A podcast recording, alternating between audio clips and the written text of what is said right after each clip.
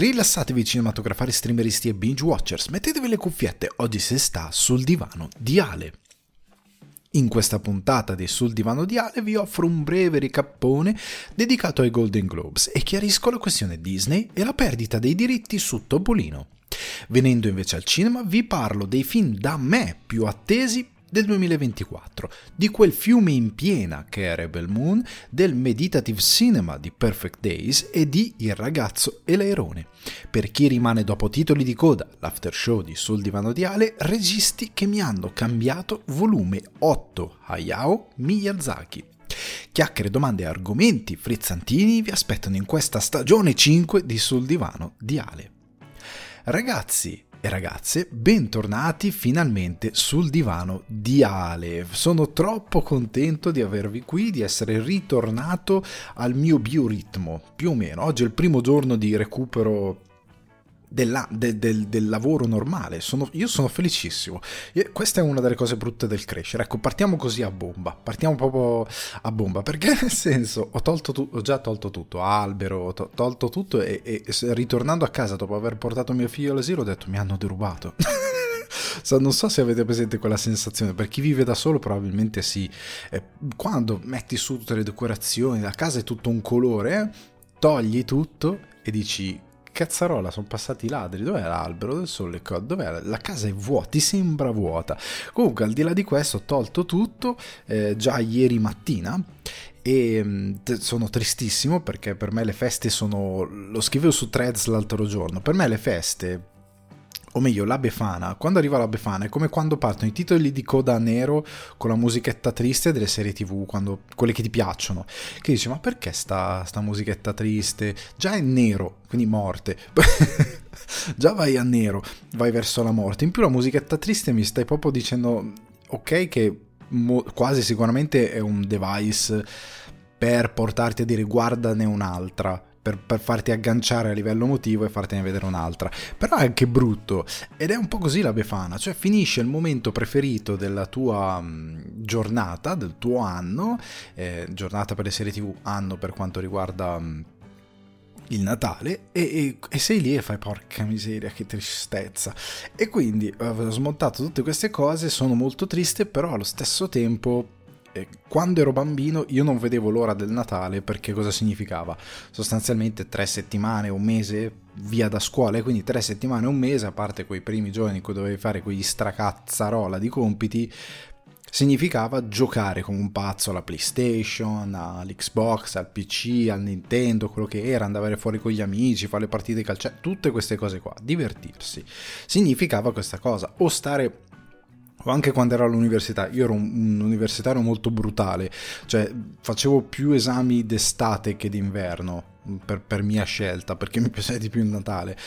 E quindi io per Natale non volevo sentire niente. Io avevo il mio lavoro nel weekend, nel fine settimana, però io durante la settimana oziavo meravigliosamente, quindi nerdavo, facevo altri progetti mm, che mi interessava, mm, ai quali mi interessava dedicarmi, ma sostanzialmente facevo più o meno niente, mi guardavo le partite di calcio, ero molto uh, uccel di bosco, ero molto libero. Poi crescendo, questa cosa mi è passata completamente, nel senso che per questo dicevo è brutto crescere, perché a me sta roba non mi riesce più. Cioè io non riesco più a dire faccio due settimane, tre settimane di nulla, cioè di ozio, anche se quell'ozio ha dentro del gaming, guardare film, non è abbastanza, cioè io devo comunque fare qualcosa di proattivo. Eh, quindi infilarci dentro sicuramente dello sport, infilarci dentro sicuramente della lettura, ma sicuramente dello scrivere, creare qualcosa, lavorare su qualcosa. Devo avere per forza la mente occupata a lavorare su qualcosa, se no vado fuori di testa. E sono diventato così, non riesco il puro ozio 100% per troppo tempo, non mi riesce più, una cosa che non è andata via. Tra l'altro bevo un sorso di caffè perché io sto ancora bevendo il caffè perché è prestissimo, sono le 8 e mezza della mattina più o meno. E quindi mi sentirete fare dei versi tipo slurp da onomatopea di Topolino, quindi ora slurpo.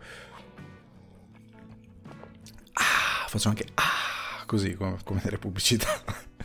Comunque, sta di fatto che non vedevo l'ora di ritornare a fare il divano. Devo ringraziare Massimo Iannotta che ho un nuovo Patreon, vi ricordo sempre patreon.com slash sul divano di Ale, potete sia eh, seguire diventando Patreon quindi contribuendo a sostenere il progetto che ora ci arriviamo è in evoluzione, sia semplicemente seguire la pagina, anche perché sempre parlando di evoluzione, eh, avendo aggiustato il tiro su diverse cose, quest'anno tornerò più attivo nella scrittura. Da questo gennaio mi sono messo in testa di essere molto più attivo dal lato della scrittura, quindi anche il Patreon si arricchirà di qualche articolo eh, di quando in quando dove scriverò delle cose che saranno esclusivi in tempo limitato per i Patreon poi diventeranno pubblici per tutti, quindi sarà anche un posto dove leggere robe.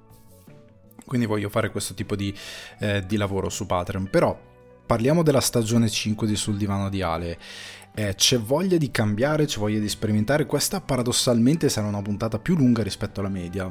Se seguite assiduamente sapete che eh, le puntate generalmente durano um, un'ora e mezza, non, non, vado più verso a superare le due ore, cerco di tenermi in un minutaggio eh, molto accettabile, anche perché io stesso consumo tantissimi podcast e ne consumo alcuni che durano anche tre ore, però sono più complessi, questo vuole essere un po' un divertimento, no?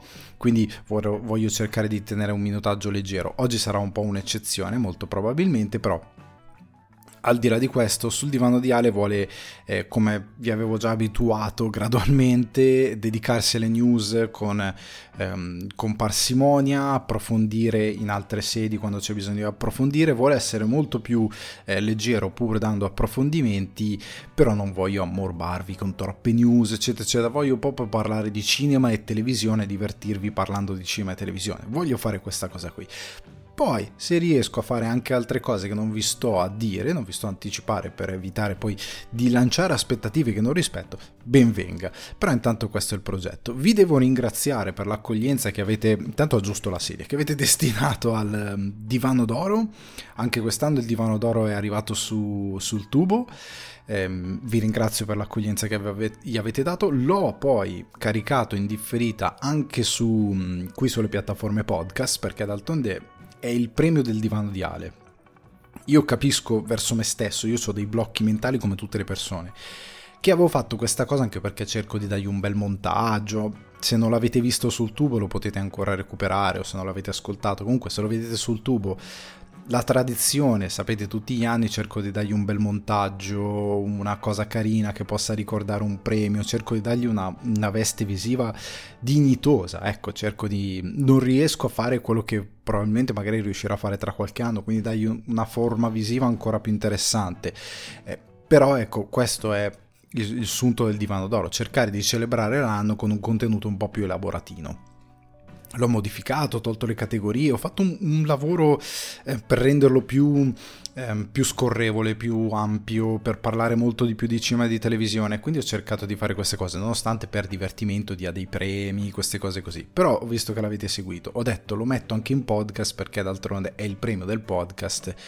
Faccio come fanno quasi tutti, sostanzialmente vi dico la verità, quasi tutti mettono prima una puntata in video sul tubo, poi dopo la fine di un periodo di esclusività la mettono anche su, ehm, sulle piattaforme podcast. Altri fanno addirittura in contemporanea e se ne sbattono perché d'altronde il tipo di pubblico è diverso perché chi magari si mette il tablet o il cellulare o quello che è o se lo guarda in televisione, si guarda YouTube ha delle esigenze diverse di quello che si ascolta il podcast, che lo fa eh, guidando la macchina portando il cane a spasso, eh, non mentre va a correre, che ne so, sono tante esigenze diverse, sono proprio delle esigenze diverse di fruizione quindi ho detto facciamo così, facciamo rompiamo una parte della tradizione e facciamo così. Romperò l'anno prossimo un'altra parte di tradizione perché considerando che lo registro prima di Natale, per esigenze tecniche, anche perché semplicemente... Ehm, negli anni precedenti, quando non avevo il bambino, potevo anche prendermi qualche giorno in più, però non volevo lavorare durante le feste al montaggio. Però ora e chi ho il bambino, d'altronde chiunque abbia un bambino sa che ti arriva a casa per le feste.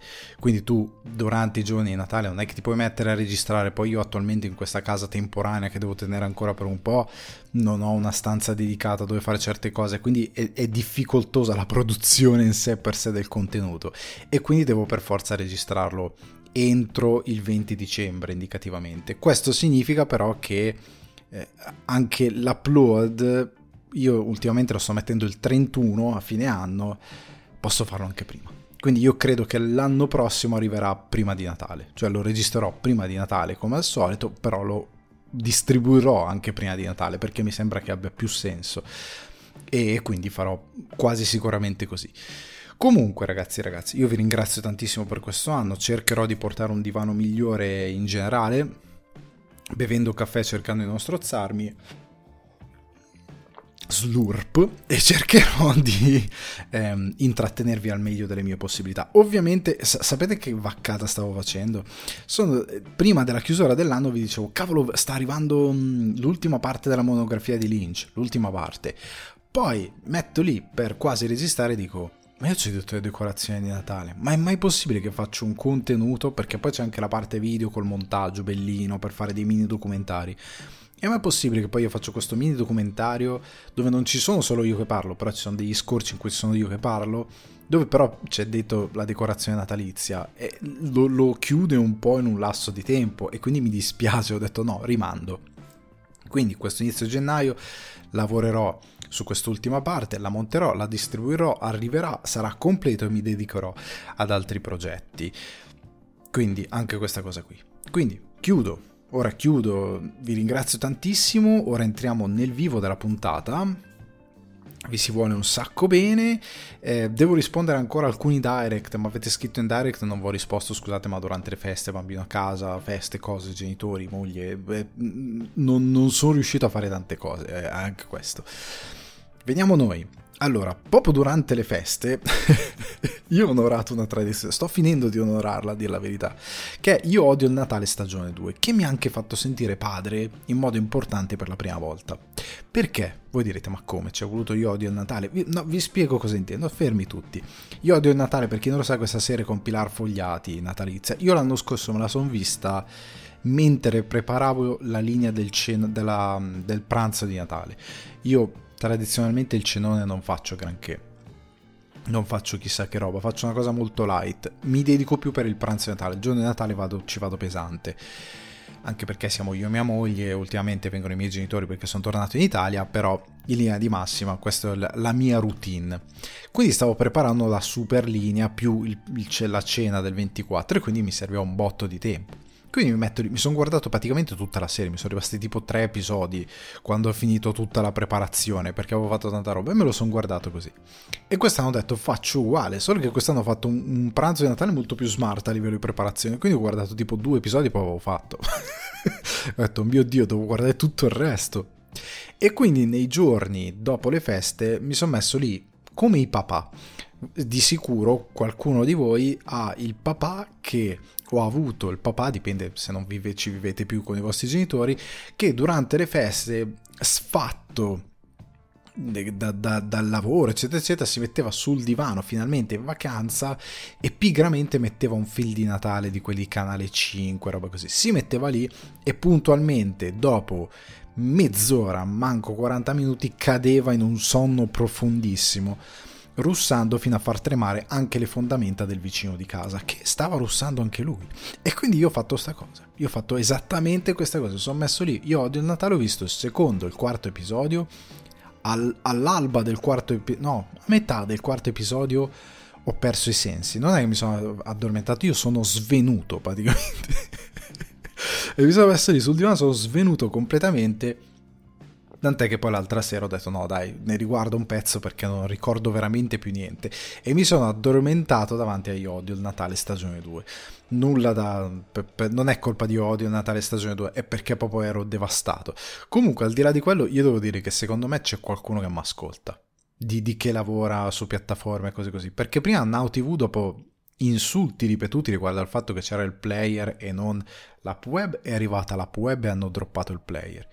Io odio il Natale, mi ricordo, ne parlai brevemente, dissi, raga, ma sta cosa, non feci una recensione, non farò neanche una recensione di questa stagione 2, però eh, io feci, ne parlai l'anno scorso e dissi, porca miseria, raga, ma c'è sta Pilar Fogliati che è perfetta. Cioè è una donna perfetta e lei non trova un uomo per... e dici ma com'è possibile? Non è possibile, è tutto troppo perfetto. Lei, lei guarisce eh, i drogati, fa, fa, fa, qualsiasi cosa. Lei è un personaggio ah, etereo, angelico. In questa seconda stagione hanno aggiustato un po' il tiro. Lei non è così angelica, non è così... non, non, non moltiplica pani e pesci, non fa miracoli particolari anzi è un po' più difettoso, è un personaggio un po' più difettoso. Ehm, la serie in sé sono personaggi un po' più difettosi e un po' più divertenti proprio per questo. Poi ci sono tutti i problemi del caso, cioè io, io non sopporto più, poi ne parleremo, quando si fanno le citazioni eh, menzionandole. Cioè c'è una citazione a Love Actually, che tra l'altro quest'anno ho visto che c'è stata una revisione storica, cioè tanti dopo anni Love Actually, Love Actually, Love Actually l'hanno rivisto e hanno detto ma sto Love Actually it's not that good, cioè non è così bello, anzi è un po' cringe, sì, è molto cringe, io l'ho sempre sostenuto che il film fosse molto cringe, molto dimenticabile e molto triste e molto incollato con lo sputo, cioè era il classico film con tante storielle tutte insieme, buttate lì in modo anche un po' disorganico.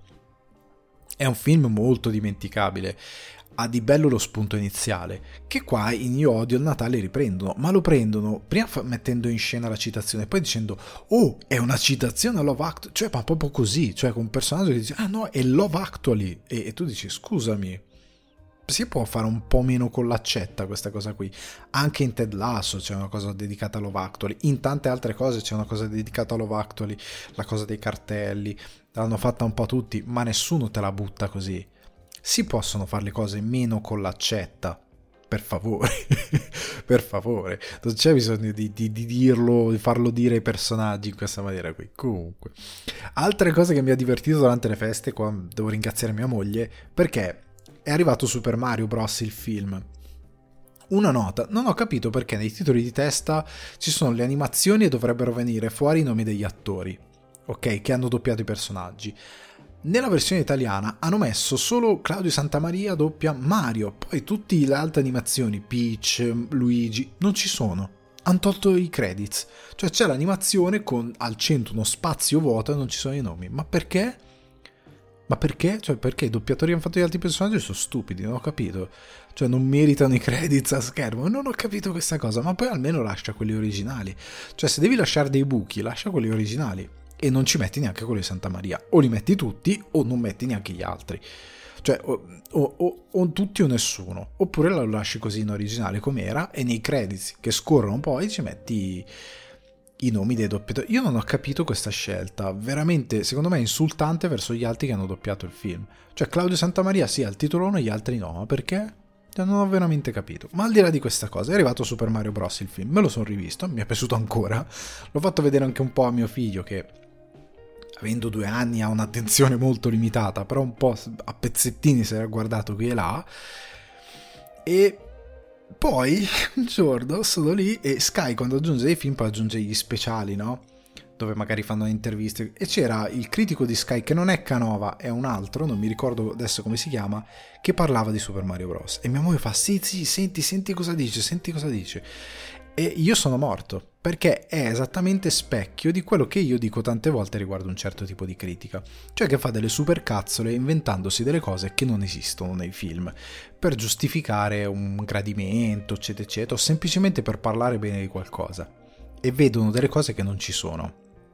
Poi è inutile eh, mi sento come nei meme di Boris.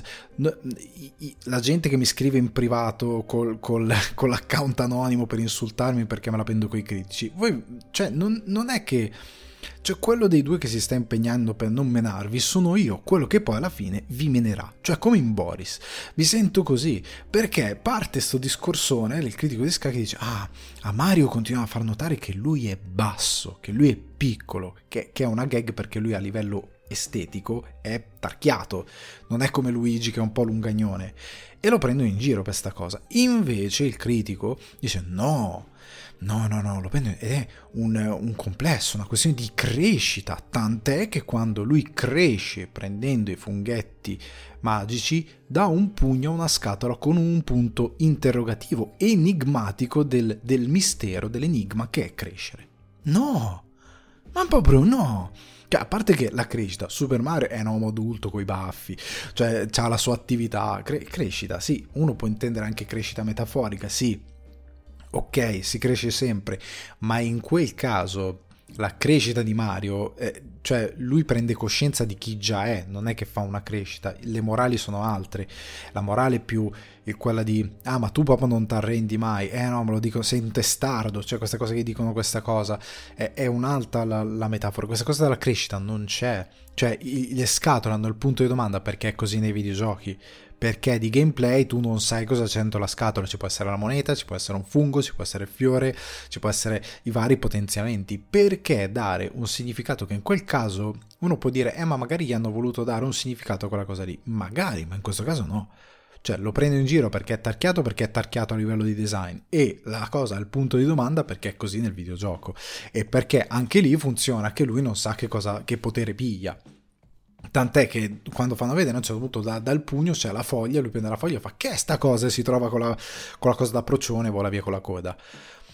Non, non è una metafora della crescita, questo è un perfetto esempio di quando un critico, nel bene e nel male, vuole attaccare una supercazzola eh, a un prodotto senza sapere così, in modo molto fantasioso, un'interpretazione super fantasiosa. E quindi io mi sono divertito tantissimo.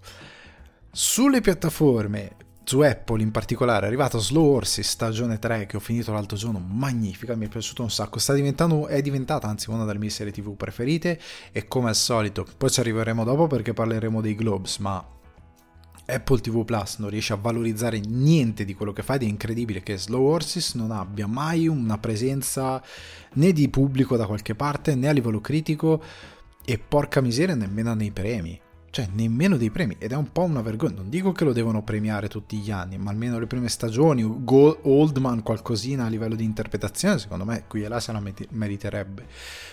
Veramente la trovo un'assurdità poi ho visto anche Armageddon di Gervais che poi ha vinto ai Globes ma dopo ne parleremo. Ed è una cosa a me, a me è piaciuto Armageddon di Gervais io devo dire la verità mi è piaciuto sapete, io non amo fare, ma quello prima mi era piaciuto di più, quello dopo mi piace di più, quello di due anni fa. Era... I confronti per me di questo tipo, uno sì può dire, ma quell'altro l'avevo credito di più, però per me non può essere un... una valutazione. Io vedo quel... lo spettacolo in quello che è. Mi è piaciuto, non mi è piaciuto, mi è piaciuto, sì, no, tanto, meno e poco. A me è piaciuto tanto. E a me è piaciuto tanto perché, contrariamente a quello prima che era stato fermato dal Covid, perché io avevo i biglietti per andarlo a vedere live e sono andato a vederlo più di un anno dopo perché c'era stato il covid eh, che aveva degli argomenti che erano di quel momento. Questo Armageddon in più nei tempi perché non è stato fermato. E oltre ad aver fatto record di incassi ovunque negli Stati Uniti ehm, aver fatto record veramente di, di, di, di, aver riempito arene e teatri a me piace eh, questo Armageddon perché Gervais si è un po' stufato di dover... Um, eh, tanti dicono lui stava facendo il punch down, ma lui non è che fa tanto un punch down qua. Eh, lui qua sta proprio prendendo di mira come stanno facendo in tanti, come ha fatto Dream Scenario, come stanno facendo tanti altri autori anche nel cinema, che ci stanno arrivando dopo che ci sono arrivati altri. Vedrete, tra qualche anno, l'altro giorno ho letto il The Guardian che Armageddon e quello di Chappelle che devo ancora vedere non sono divertenti, tutta una filippica, una litania sul fatto che papà, papà, due uomini di mezza età, io non la sopporto più sta cosa, bisognerebbe ogni tanto accendere il cervello. Io sono convinto che tra qualche anno, perché tanti autori anche nel cinema e in altri mezzi stanno prendendo certe coscienze, stanno mettendo in dubbio come in Dream Scenario alcune cose che stiamo portando tanto avanti, le generazioni nuove alzeranno la voce, tra qualche anno ci sarà un, un, un, risveglio di coscienza per dire no, questa cosa l'abbiamo portata troppo lontano, abbiamo fatto una overcorrection, come si suol dire, e abbiamo fatto danni. E vedrete che Armageddon, Ricky Gervais, Chappelle gli verranno rivalutati, gli verrà detto ma forse sai che avevano ragione su certe cose nel loro scherzare, perché io credo che Gervais faccia una commedia quasi filosofica per certi versi, anche perché è un uomo che ha una altissima cultura, cioè legge tantissimo. Per sua stessa missione lui dice io quando ero ragazzino, e lui è figlio di una working class family che non avevano soldi, però lui aveva capito che la, la biblioteca, la libreria era il suo passepartout per uscire da quella vita e fare altro. Lui legge tantissimo e si vede da quello che mette negli spettacoli, da tanti assunti eh, che utilizza per costruire delle battute e si vede tantissimo. Questo spettacolo è lui che non ha più voglia di stare lì ad argomentare cose con gente che non ha voglia di ascoltare. E quindi lui ci va giù proprio pesante. Lui prende proprio a cazzato e dice: La walk, parliamo di walk culture. Io sono walk, questa cosa, perché lui va sulla definizione. Cos'è essere walk? Cosa significa? Ma cosa significa in generale? E qual è poi l'applicazione di questa cosa?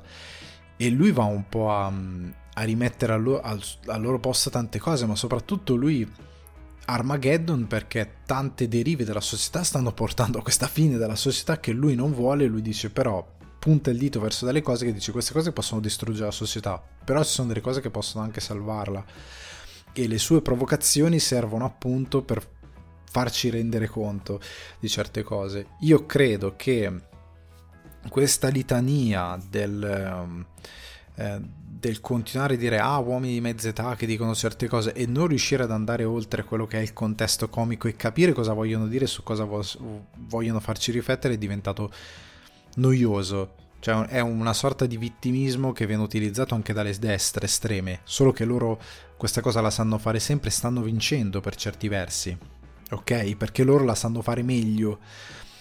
Eh, chi invece combatte per delle giuste cause dovrebbe argomentare le giuste cause, non dovrebbe utilizzare la vendetta come forma di correzione sociale, non dovrebbe essere reazionario nel, nei comportamenti, nel, nel, cercare giustizia. Ecco, se uno fa una cosa che non sono d'accordo, basta. Fa- lui fece la battuta, oggi per essere fascista parla anche del fascismo ti basta mettere un mi piace a un commento di Joe Rogan, che è vero, cioè sostanzialmente ora le cose così sono sono proprio impostate in questa maniera, nel senso che io cioè non c'è più non ci sono più le sfumature. Joe Rogan ha fatto delle cose che sono anche non condivisibili e, ma- e si è anche scusato. Tu puoi non condividere certe cose. Però non è normale che io dico mi piace ascoltare Joe Rogan, basta, sei un fascista, non, non devi morire. Non può essere così. Cioè, chi pensa di stare dalla parte del bene non può agire in questa maniera perché è un totale, totalitarismo di pensiero. Cioè, non può essere così chiuso. Eh, come ad esempio a me piace Jordan Peterson, io non sono d'accordo con tante cose che dice lui, quando lui parla del clima, eccetera, eccetera, per me dice delle baggianate molte volte, cioè proprio dice delle cose dove dico, professor Peterson, stiamo nella psicologia, non andiamo in cose che effettivamente non, non, non le competono così bene, non sa così bene, perché ci sono delle evidenze di un certo tipo, come su tante anche situazioni economiche, per me a volte dice delle vaccatine per moltissime altre cose io capisco il suo pensiero, in parte condivido il suo pensiero, ma soprattutto come psicologo, quando parla di certe cose per aiutare le persone, sono molto interessanti e non vanno a ledere gli altri, anzi lui cerca appunto, eh, lui quando è stato accusato di essere da Olivia Wilde, stavo per dire una cosa, stavo per inalberarmi, prima di fare quel film orrendo che ha fatto, l'ha definito tipo un re degli incel, quando lui in verità parlando stesso degli incel dice se tu, eh, se tu come uomo sei convinto che tutte le donne facciano schifo, che tu abbia degli, ti metti degli standard altissimi, tutte le donne fanno schifo, tutte le donne sono così, è altamente improbabile che sia così. Se tutte le donne ti rifiutano, è altamente improbabile che il problema siano tutte le donne. Il problema evidentemente sarai tu. Questo non è un ragionamento che fa uno un incel cioè, un, do, un ragionamento di un incel dovrebbe essere sì, tutte le donne fanno schifo perché sono così. Quello è il ragionamento di un incel, di una persona che riflette e dice no, il problema sarai tu e devi lavorare su te stesso. È un uomo molto più sfaccettato di quello che sembra. Poi io sono d'accordo su alcune cose che dice e non su altre. Questo ragionamento non si, si tende a non fare più. Hai detto che ti piace Jordan Peterson? Eh no, vai cancellato, vai distrutto. Come sto vedendo anche su Thread, Thread che è molto facebookevole di, da questo punto di vista, eh, se voi ci andate, oltre al fatto che la gente, la gente ha voglia di litigare, cioè no, non riesce a guardare le cose, non riesce tante volte poi a capire la parola scritta, questo è un problema che ormai sappiamo da diversi anni, però c'è la voglia di litigare. Quando tu fai notare, senti, io non ho voglia di litigare, a me non mi interessa litigare, sto dicendo questa cosa qui. La gente cerca di scavare sempre di più per trovare un significato marcio dove tu non stai dicendo un qualcosa di marcio.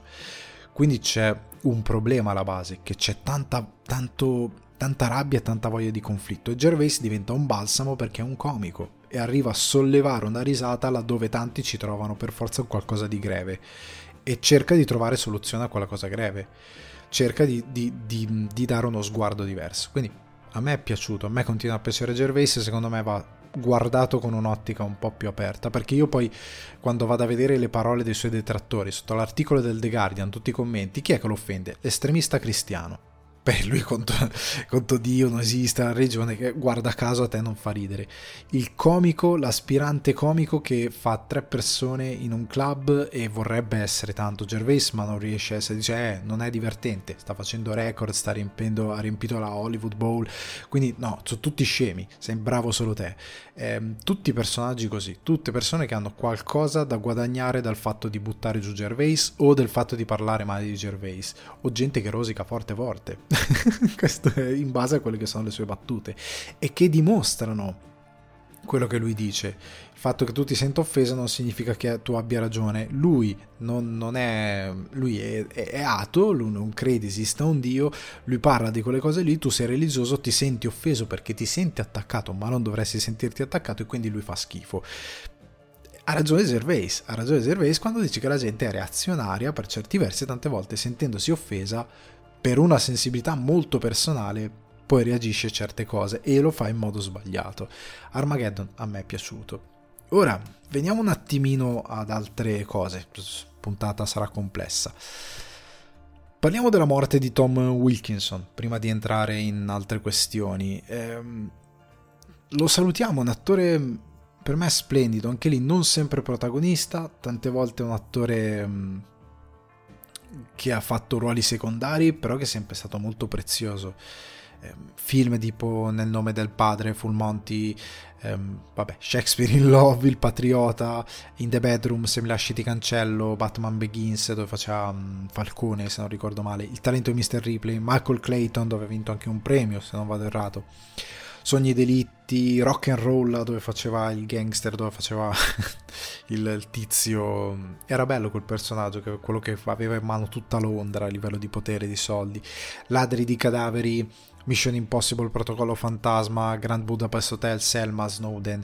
Eh, tanto cinema, tanta televisione, una carriera mm, fulminante, una gran bella carriera, un attore dotato di grandi capacità e grandi grazie, ci ha lasciato e lo salutiamo perché secondo me è uno di quei volti che magari se sentite il nome Tom Wilkinson non vi viene. Se poi cercate e vedete il volto dice cavolo questo l'ho visto ovunque. Era ovunque perché effettivamente io ho preso i titoli forse quelli più pop, più conosciuti ai più, però era veramente ovunque, è stato in qualsiasi tipo di cinema drammatico, anche in Rush Hour era eh, commedia, drama, ehm, sci-fi, azione, lui ha fatto qualsiasi cosa qualsiasi cosa. Era un, attore veramente dotato, ci ha salutato e, e gli rendiamo omaggio.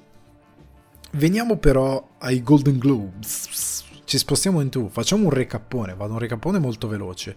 Allora, ha dominato Successions che ha vinto miglior serie tv drammatica, ha vinto Kieran Culkin come miglior attore in una serie tv drammatica, ha anche detto Suck it Pedro a Pedro Pascal, scherzando ovviamente perché ha vinto. Eh, best performance di un'attrice eh, Sarah Snook, ha vinto anche miglior attore non protagonista Matthew McFadden, ha vinto anche fatemi vedere c'era un altro premio o forse mi sto rincretinendo no questi sono i premi, ha vinto questi quattro premi e ha dominato. The Last of Us non ha vinto praticamente niente, ha vinto agli Emmy qualcosa dei premi, ai Globes poi ha vinto The Bear in musical e comedy, Ayo Adebiri come miglior attrice, ha vinto Jeremy Allen White come miglior attore, ha vinto Elizabeth Debicki come miglior eh, di The Crown per miglior attrice non protagonista, Beef ha vinto anche lì come eh, miglior serie limitata e miglior attrice, miglior attore con Steven Young e Ali Wong. Ricky Gervais ha vinto per Armageddon.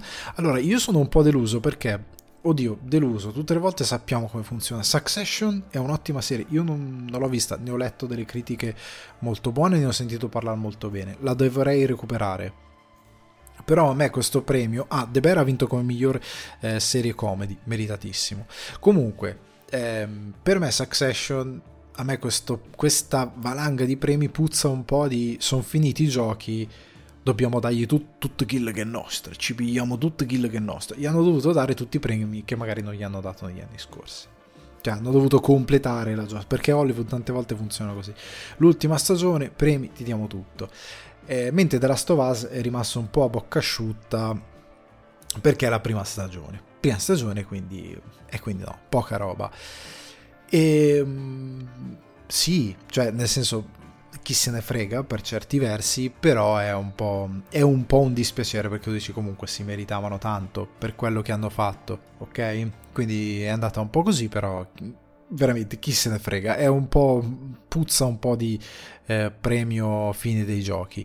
Per quanto riguarda la serie limitata sono deluso anche qui, Biff a me non è piaciuta particolarmente, è una buona serie, eh, però io ho trovato lezioni di chimica molto più interessanti. Cioè, io ho trovato, come al solito, Apple non riesce a valorizzare i suoi prodotti anche a livello di PR, marketing. Io non so Hollywood che utilizzino per la comunicazione, ma io credo che non stia andando bene. Cioè io credo che non sia sufficiente, Apple deve capire che i premi li deve vincere e li deve vincere facendo un po' di comunicazione, anche utilizzando il pubblico spesso come leva, perché se il pubblico fa tanto rumore, fa tanto, anche poi con i critici eccetera eccetera. Io ho letto pochissimo di lezioni di chimica prima di guardarla io stesso, però è una bellissima serie anche nei tempi con i temi.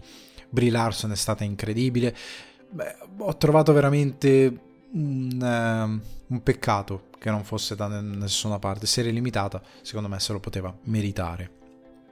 Gervais Armageddon, l'abbiamo detto prima, giusto perché non fa ridere. Passiamo al cinema. Al cinema c'è stato il premio, premio simpatia per Barbie che ha vinto Cinematic and Box Office Achievement. Ok, è, premio, è un po' il premio simpatia.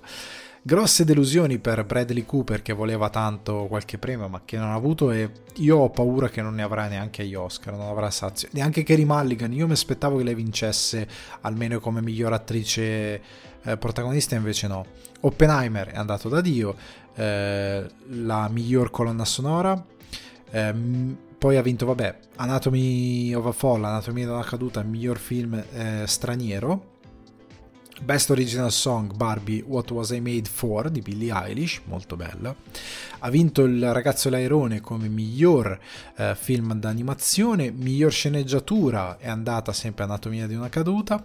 Poor Things, miglior commedia musical o quello che è. Oppenheimer, miglior ehm, drama miglior film, miglior drama e Nolan ha vinto miglior regista. Io ero sicuro al 100% Nolan avrebbe vinto su Scorsese, non perché il suo film sia migliore, eh, ma perché mm, ha fatto troppo questo film a livello di cinema ed è anche girato molto bene. Io, capi, io posso anche guardare al, ai, det- ai detrattori di Nolan in generale come regista, però questo film è girato bene cioè, tanto quanto Tenet è vanesio e non troppo interessante in tante cose, tanto quanto questo Oppenheimer è meraviglioso dal punto di vista tecnico e dal punto di vista di riuscire a rendere così affascinante la narrazione di un personaggio complesso come Oppenheimer e di riuscirlo a portare a così tanto pubblico, altro che Barbie. Barbie era facile, Oppenheimer era difficile portarlo a così tanto pubblico. Tant'è che eh, Killian Murphy, il nostro amico Irish, che è tornato a vivere in Irlanda, tra l'altro si è stufato dell'Inghilterra, è tornato a vivere in Irlanda e che si trova meglio lì e ha vinto ehm, come miglior attore in un dramma. E Lily Gladstone però di Killers of the Flower Moon ha vinto come miglior attrice. Per me meritava di più Carey Mulligan devo dire la verità. Per, per, mio giudizio gusto personale perché trovo il ruolo di Carey Mulligan un po' più complesso di quello di Lily Gladstone. Però ecco sono, sono mm, scelte. Emma Stone ha vinto per uh, Poor Things, per la commedia. Paul Giamatti ha vinto per The Holdovers, dopo ne parleremo di questo film e non vedo l'ora di vederlo. Robert Downey Jr. come miglior attore non protagonista in Oppenheimer e eh, Divine Joy Randolph ha vinto per The Holdovers, sempre come miglior attrice non protagonista. Quindi ci sono un bel po' di titoli che sicuramente torneranno per gli Oscar e questo è quanto riguarda i Golden Globes. Passiamo a Topolino che perde i diritti d'autore. C'è stata questa notizia, c'è già il, il, film horror in produzione, c'è anche un videogioco horror in produzione, si sta già iniziando a saccheggiare, si erano preparati. Però spieghiamo cosa è successo. No, Disney non ha perso i diritti di Topolino, Disney semplicemente ha perso i diritti su Steamboat Willie, cioè la prima comparsa di Topolino del 1928, quindi quel Topolino bianco-nero col cappellino da capitano, quello, Steamboat Willie, ha perso i diritti di quella rappresentazione di Topolino. Il Topolino con le orecchie nere, i guanti bianchi, i pantaloni rossi invece è della Disney. Ok? E rimane soggetto alle regole di copyright. Quindi, se qualcuno prende quel topolino e ci fa qualcosa, va al gabbio, viene, viene, sanzionato pesantemente ehm, quel, per, per, averlo utilizzato. Mentre invece la versione, quella del 1928, no, quella lì è di pubblico dominio e anche Steamboat Willy può essere proiettato senza che ti, nessuno ti venga a rompere i maroni perché lo stai proiettando e stai infrangendo eh, il copyright. Quindi questa è la questione, molto semplicemente le opere sono protette per un massimo di eh, 95 anni, il 28 era il 28, sono scaduti 95 anni, Up, free to go. Poi questa operazione di fare eh, gli horror da queste proprietà io la trovo si, si, sta già infrangendo sugli scogli e credo che morirà molto presto anche perché la, la fattura di questi horror è veramente infima non citiamo quello su Winnie the Pooh, però ecco, anzi citiamolo però per, per, fare un esempio, e quindi io credo che sarà tutto un po' un fuoco di pagliuzza, e quindi è così, questa è la questione. Parliamo di una cosa invece un po' più interessante, ovvero i film più attesi per il 2024, o meglio quelli che io attendo di più per il 2024 e vado a prendere anche dei film che magari tra 10-15 giorni escono al cinema, però sono quelli e quelli sono. Partiamo da The Holdovers in arrivo, se non vado errato, il 18 gennaio 2024 al cinema per la regia di Alexander Payne, eh, già regista di eh, Sideways, Downsizing e eh, Nebraska. È un regista molto interessante. Allora, The Holdovers con Paul Giamatti, appunto la storia di questo professore che proprio per Natale, se non ricordo male, si ritrova in questo istituto privato a dover fare Natale con questi ragazzi che non hanno dove andare sostanzialmente, non hanno una casa dove andare, quindi se li accolla lui. E, mm, sembra una commedia molto interessante. Io ho visto un trailer, ci ho letto delle belle reazioni. Mi pare fu presentato al Toronto, il Toronto International Film Festival, perché lì è l'hub dove presentare i film dell'anno. E mm, appunto ha già vinto dei premi. Sembra davvero fico. Paul Giamatti sembra stia ritornando dopo un lungo periodo di buio in cui non si è visto in grandi prodotti. Lui ha avuto un grande periodo di esplosione dopo Sideways e tanti film, la versione di Barney. Poi ha messo in The Amazing Spider-Man 2 a fare, a fare Rhino in mutande grande, coi cuori, l'ha messa a fare quella roba lì e da lì piano piano è iniziato a cadere un pochettino. Però Paul Giamatti è stato per anni, eh, se un film aveva Paul Giamatti era un buon film. Cinderella Man, ehm, anche quel film dove Edward Norton faceva il mago, era un buon film, non era chissà che cosa, però The Illusionist mi pare si chiamasse, era eh, quell'anno in cui andavano i film dei maghi. Comunque era una buona cosa. E questo The Holdovers lo aspetto tantissimo. Altro film che aspetto, anche qui è stato già cremato, cremato premiato Povere creature. Poor Things con Emma Stone, 25 gennaio 2024, quindi a fine gennaio arriva al cinema e lo andiamo tutti a vedere. Lo sto aspettando come si aspetta l'acqua in una giornata arsa e piena di sole. Allora, perché io non vedo l'ora di vedere cosa ha fatto eh, l'Antimos con questo film tratto da questo romanzo, con questa sorta di Frankenstein eh, al femminile molto particolare. Non vedo l'ora, non vedo veramente l'ora.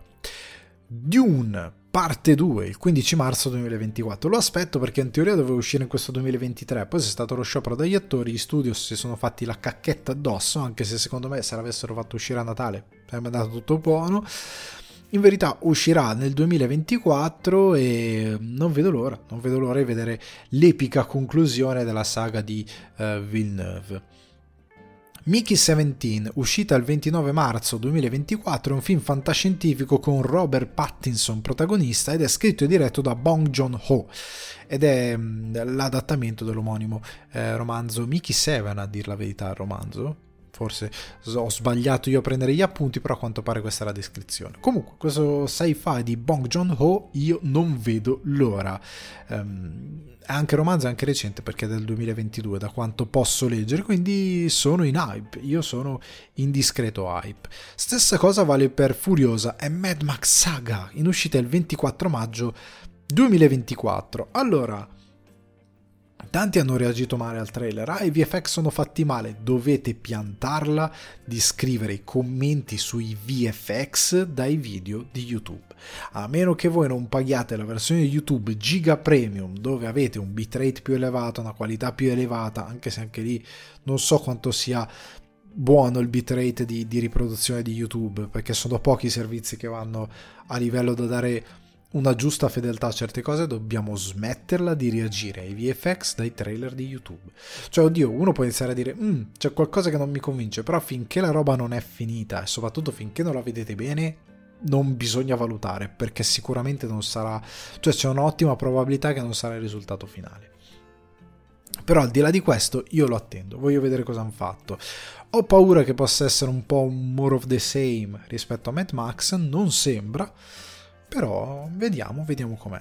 Ballerina, giugno 2024, questo spin-off di John Wick, lo attendo, lo attendo. Io dell'universo di John Wick, dico la verità, sono sazio. Per me possono non fare più niente e spostarsi su altre. Però se Ballerina fa una sua saga, espande questo mondo, va in un'altra direzione con questo personaggio femminile, a me fa solo gran piacere, può essere interessante. Deadpool 3 il 26 luglio 2024. Sì, ci metto un cinecomic. Ci metto un cinecomic perché fino ad oggi Deadpool non mi ha deluso. Il primo mi era piaciuto, il secondo mi era piaciuto pure quello. Il terzo sono molto affascinato perché Ryan Reynolds con la sua idea di Deadpool ha vinto per ora. E il terzo potrebbe essere la conclusione più che dignitosa di una saga che finora ha funzionato benissimo. Joker Folia 2 il 4 ottobre 2024. Questo lo aspetto solo ed esclusivamente perché se questo film piace io, io, io impazzisco. Io impazzisco perché esattamente come è successo mille volte quando è stato detto questo film c'è l'idea che sia un musical, tutti, ah che schifo, che stupidata, che idea idiota, non funzionerà mai, come per Barbie, non funzionerà mai, incasso dell'universo, non funzionerà mai, il film funziona anche.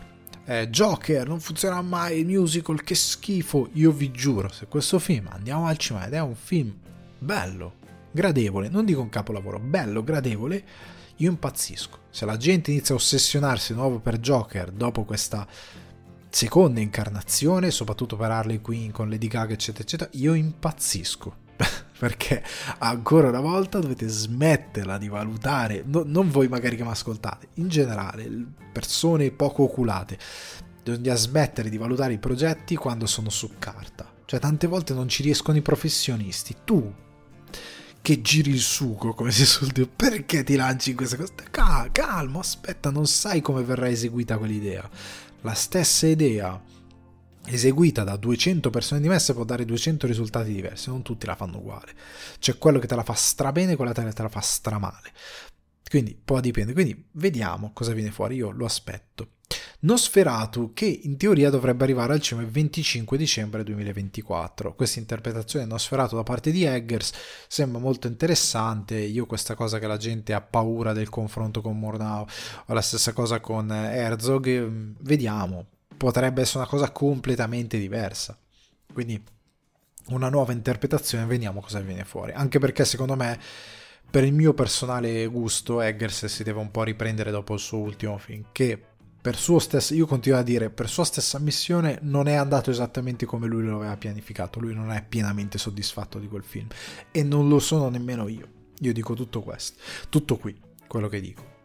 American Fiction, che ho segnato come TBA, to be announced, perché non ho trovato una data italiana però questo film con Jeffrey Wright, Jeffrey Wright, commissario Gordon di The Batman o eh, il Bernard, Bernard, come lo pronunciava Anthony Hopkins di Westworld, il Bernard di Westworld che interpreta questo autore, e anche questo è stato presentato al Toronto International Film Festival ed è stato accolto molto bene, questo mm, romanziere, ecco diciamo così, che scrive un romanzo nella maniera più stupida dell'universo, da quello che ho capito, e diventa incredibilmente famoso, cioè il suo romanzo esplode, diventa una roba incredibile.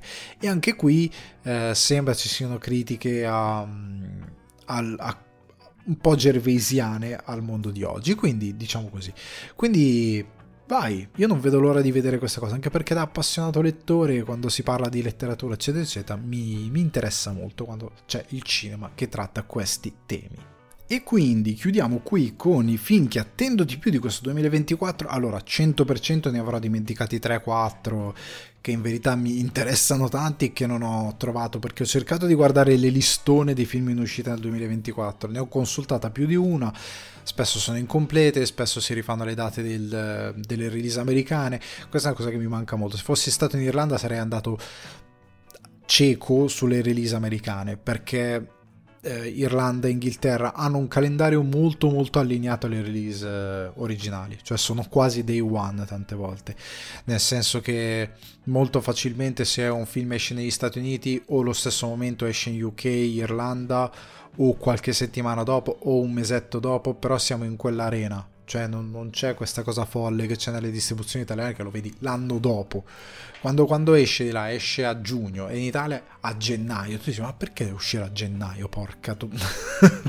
Vai fuori così, perché devi fare sto dispetto? Perché mi devi rompere tutto?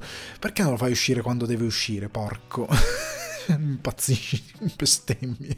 Questa cosa così. In verità io sarei andato molto, molto riuscito, tant'è che Poor Things, se non ricordo male, sia in Irlanda che in UK è già uscito, c'è, oppure esce in questi, non vorrei dire baggianate, o forse è in uscita in questi giorni, eh, non mi ricordo, forse anche in UK e Irlanda esce in questi giorni, a dir la verità, probabilmente. Però ecco, Altri casi invece è tutto molto allineato e soprattutto la distribuzione è molto più ampia. Cioè si trova roba che da noi magari arriva a direct to video, là invece va effettivamente al cinema come negli US.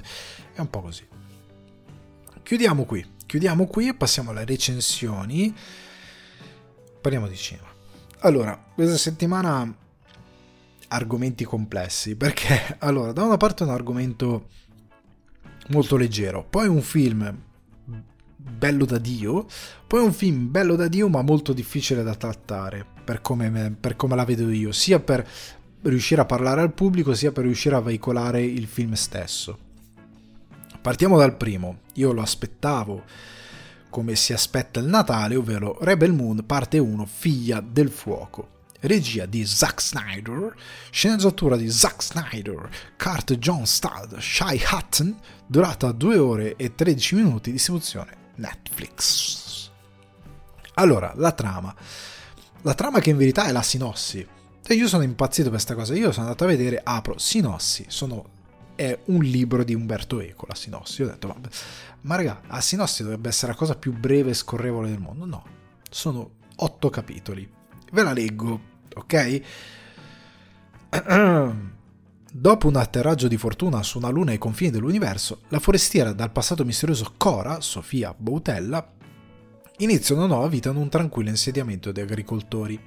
Presto diventa l'unica speranza di sopravvivenza della comunità quando il tirannico reggente Bali- Balisarius fra figli e il suo crudele emissario, l'ammiraglio Noble, Ed Screen, scoprono che i contadini hanno inconsapevolmente venduto i raccolti ai Blood Axe, Cleopatra Coleman e Ray Fisher leader di un agguerrito gruppo di insorti perseguitate dal mondo madre. Scusate, mi è venuto ridere perché ho detto: Ecco chi è quel cane maledetto che interpretava uno dei due Blood Axe. È Ray Fisher, quell'incompetente assoluto che ha, che ha insultato tutta Hollywood perché. Vabbè, lasciamo stare. Insieme a Gunnar, Michael Wiseman, un contadino dal cuore tenero che non conosce la realtà della guerra, Cora parte in missione alla ricerca di combattenti disposti a rischiare la vita per difendere il popolo di Velt.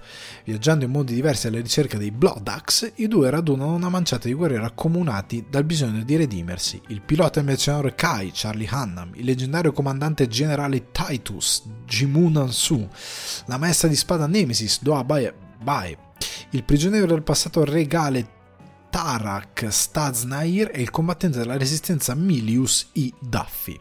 Jimmy, doppiato da Hopkins nella versione originale, un antico protettore meccanizzato nascosto dietro le quinte, si risveglia su Veld con un nuovo scopo.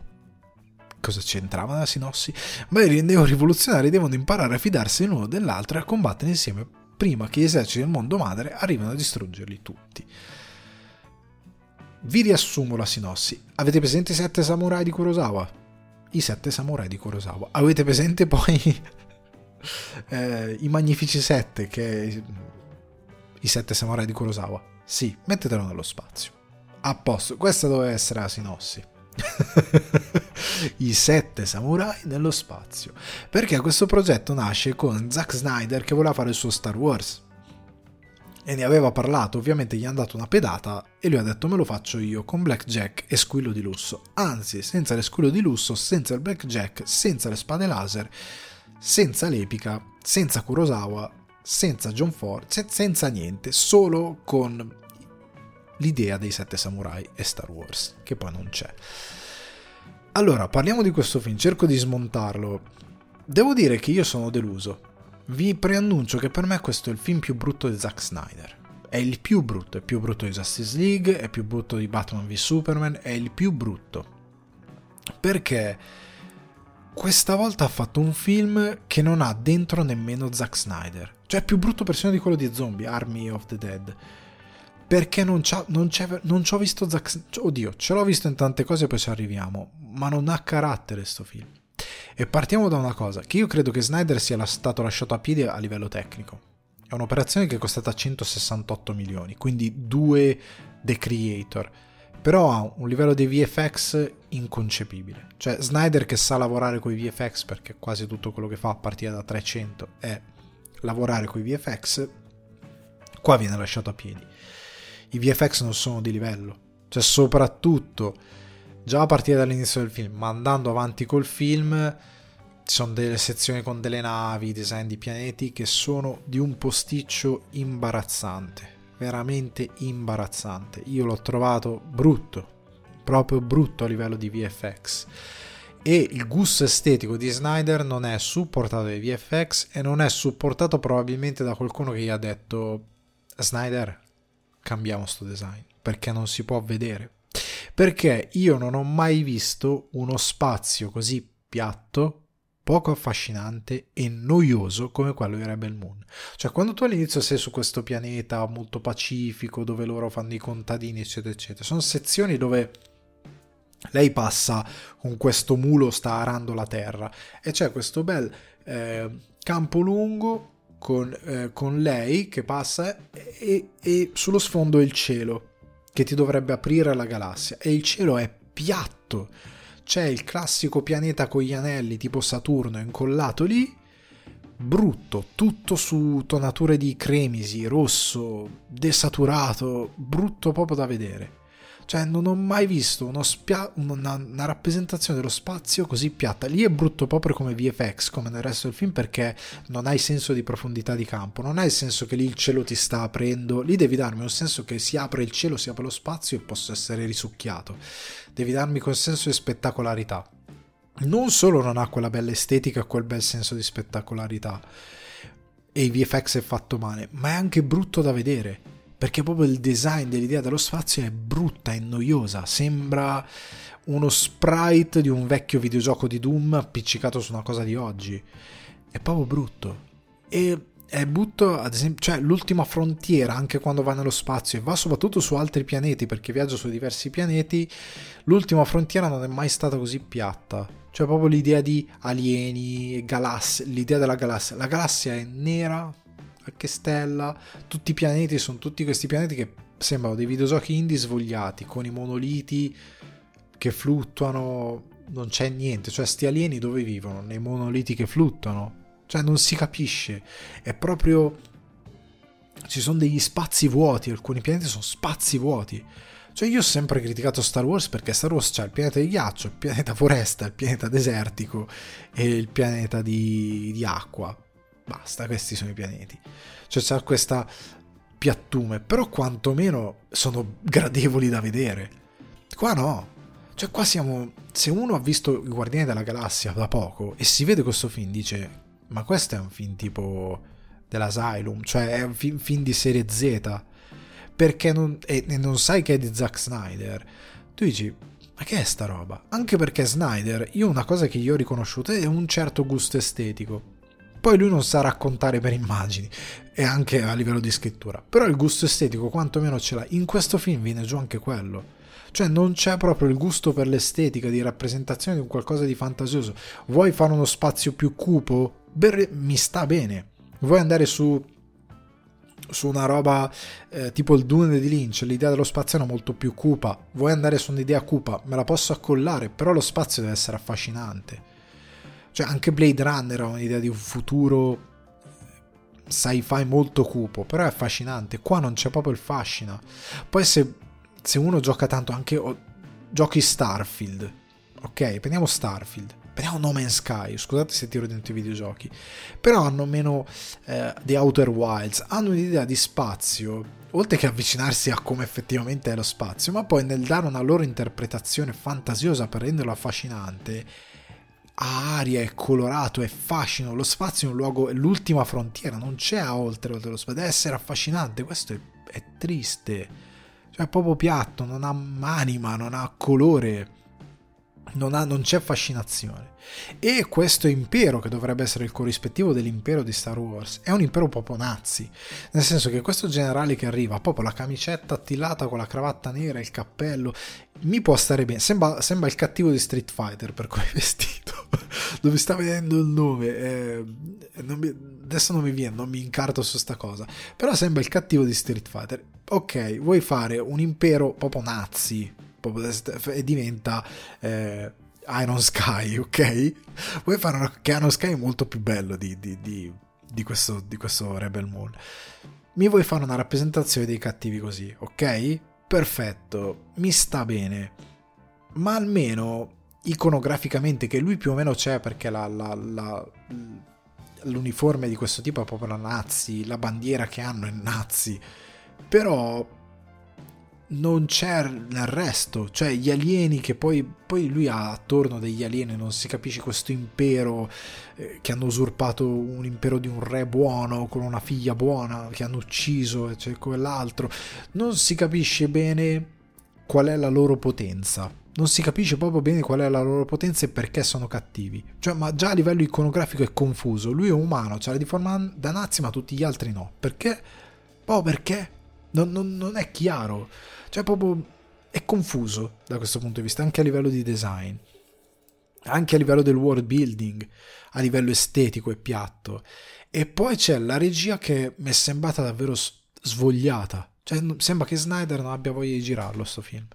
Perché mm, tanti quadri, quindi tanta costruzione dell'immagine, come dicevo quello prima, lei che ara la terra, è, sono piatti, sono sciapi non sanno di niente.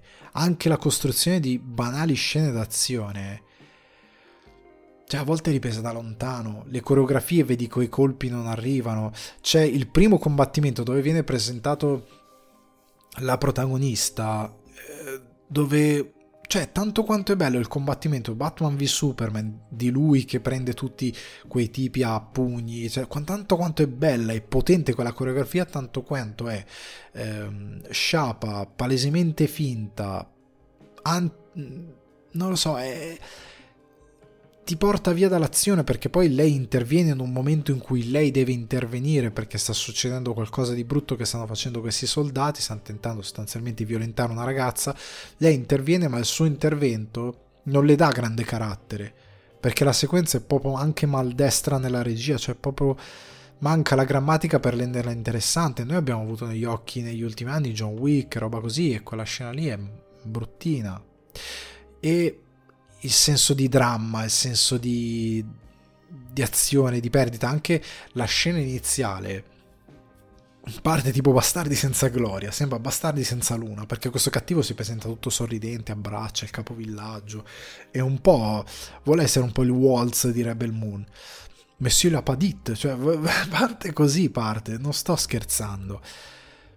Però se ha una minima costruzione della tensione perché tu capisci che questo è infame ed è un nazista, però poi quando va nell'esplosione di violenza, non capisci la dinamica della scena, è confusa, tirano fuori una spada tipo queste proto spade laser che ha fatto Snyder, non si vede manco tanto bene, non hai neanche il senso di pericolo che ha tirato fuori un'arma, è costruito male, ma soprattutto la cosa peggiore è appunto che sei nello spazio, il luogo più affascinante del, del, del, di sempre, non è mai bello, non è mai affascinante, non è neanche mai crepuscolare, nel senso di se ti perdi nello spazio e nell'infinito, nel freddo e muori, neanche quello c'ha, non c'è niente, è proprio brutto in ogni sua compagine. E una cosa che non ho gradito, ecco, scusate, ritorno ai combattimenti, i combattimenti non hanno neanche il bello della violenza, c'è un braccio che si rompe fatto bene, un colpo d'accetta che poi va un fiotto di sangue, niente, è proprio piatto, sembra i Power Rangers. Cioè, I colpi arrivano ma non hanno una conseguenza vera e propria, è noioso, proprio noioso anche a livello d'azione. Oltre ad essere inquadrato male, perché anche andando avanti ho detto, boh, poi le scene andando avanti, no. Le altre scene d'azione sono piatte e noiose e non sono interessanti. Oltre al fatto che Snyder Avete presente l'iconico shot di 300 di lui che salta in slow motion? Lo fa almeno 4 volte con altri personaggi. Basta, basta, lo puoi citare una volta, 4 volte. Sono 4 di troppo. Cioè, gra- ok, una se lo fai altre 3 volte, o 4 o 5 volte la fa sta cosa. Diventa un po' noioso. Diventa veramente noioso. A un certo punto è lui è sempre preso in giro perché usa troppi slow motion e li usa a caso, anche qui li usa a caso, anche qui non ne usa così tanti, però sono tutti innecessari, tranne uno forse. Partiamo dalla scrittura.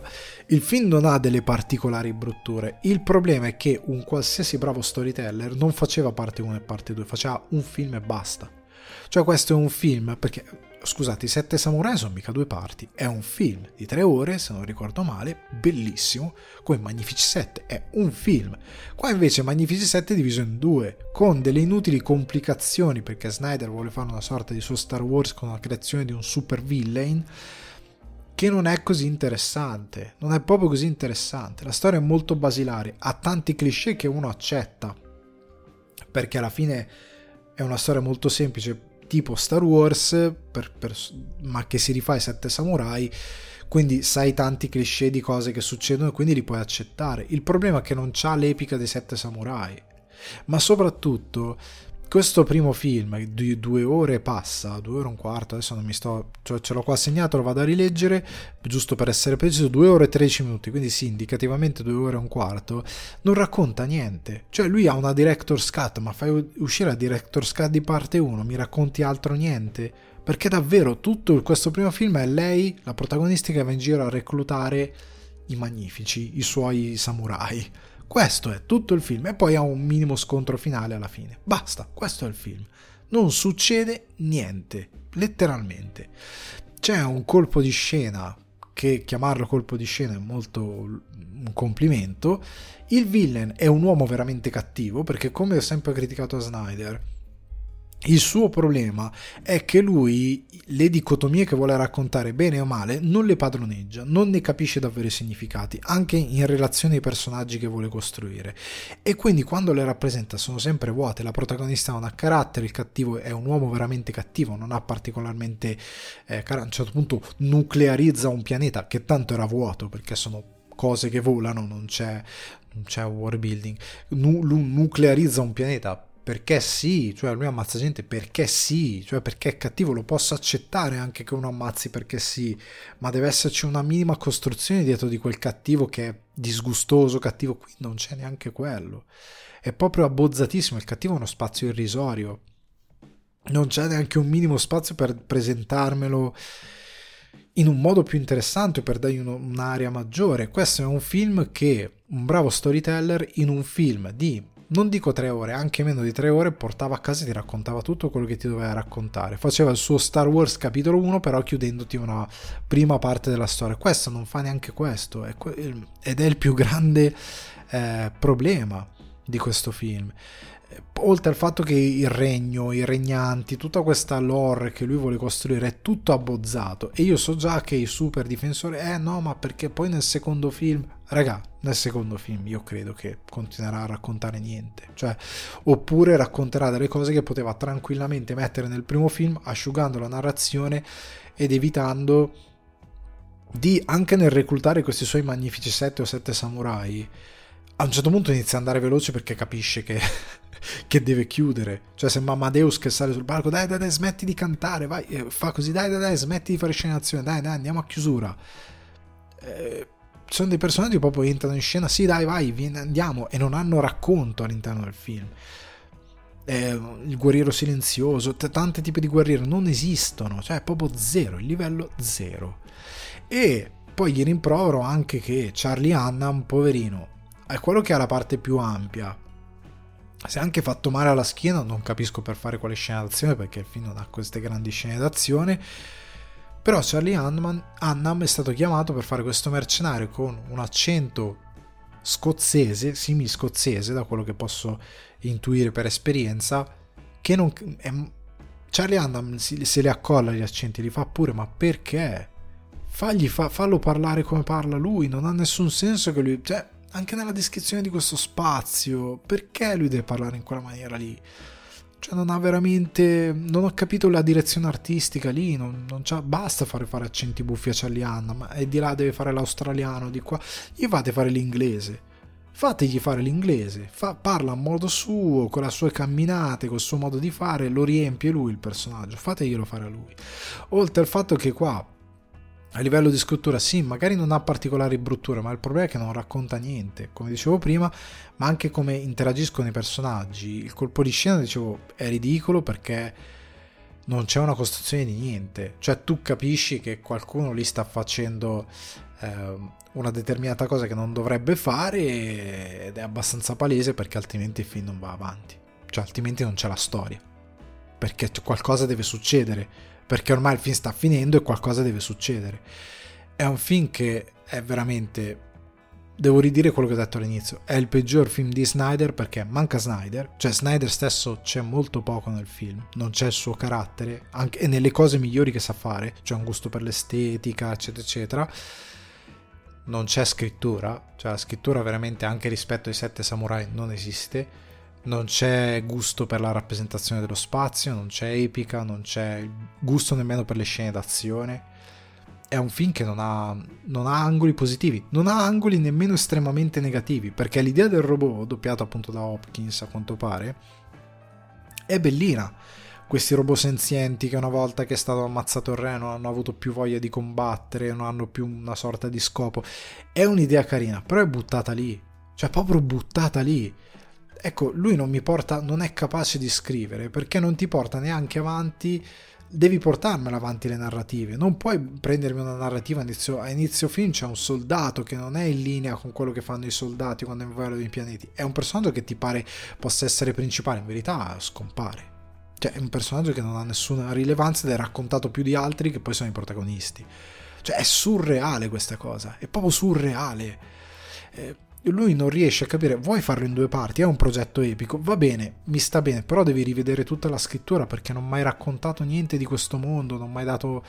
Eh, anche nel Dune di Lynch, che è un film mozzato, però il world building è chiaro, chi è chi, l'epicità di certe cose, anche in un film mozzato è più lucido nel, nel passo dello storytelling di questo film, che non, che non lo è.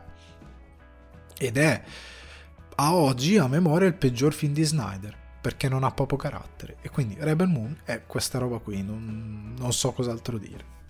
Passiamo invece con un film che mi è piaciuto un sacco, questo è proprio bello, che è Perfect Days di Wim Wenders. Sceneggiatura di Takuma Takasaki e Wim Wenders, scusate la pronuncia incerta. 2 ore e 3 minuti, distribuzione italiana Lucky Red.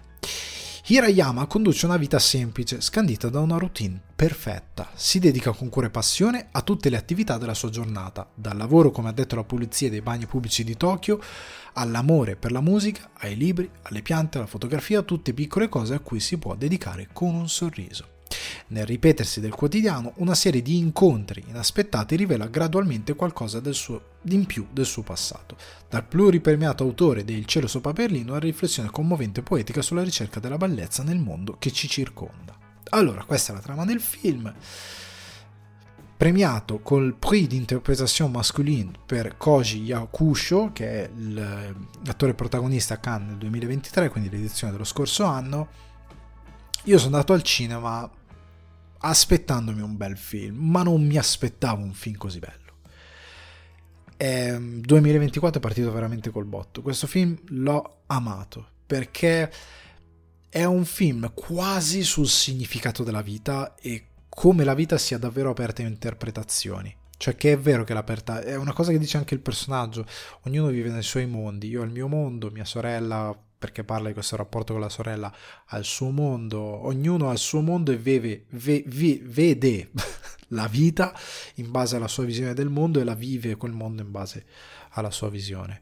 Ed è un film che, questo si chiama meditative cinema generalmente, anche perché è un film che ha pochissimi dialoghi, è scioltissimo di dialoghi, un personaggio essenziale perché non parla mai, quasi mai, ma nel suo parlare quasi mai dice tantissimo e per un attore riuscire a comunicare tantissimo con gli occhi, con l'interpretazione, con l'intenzione è veramente una grande cosa. Poi grazie a un Wim Wenders che a livello di regia è magnifico, fanno il paio.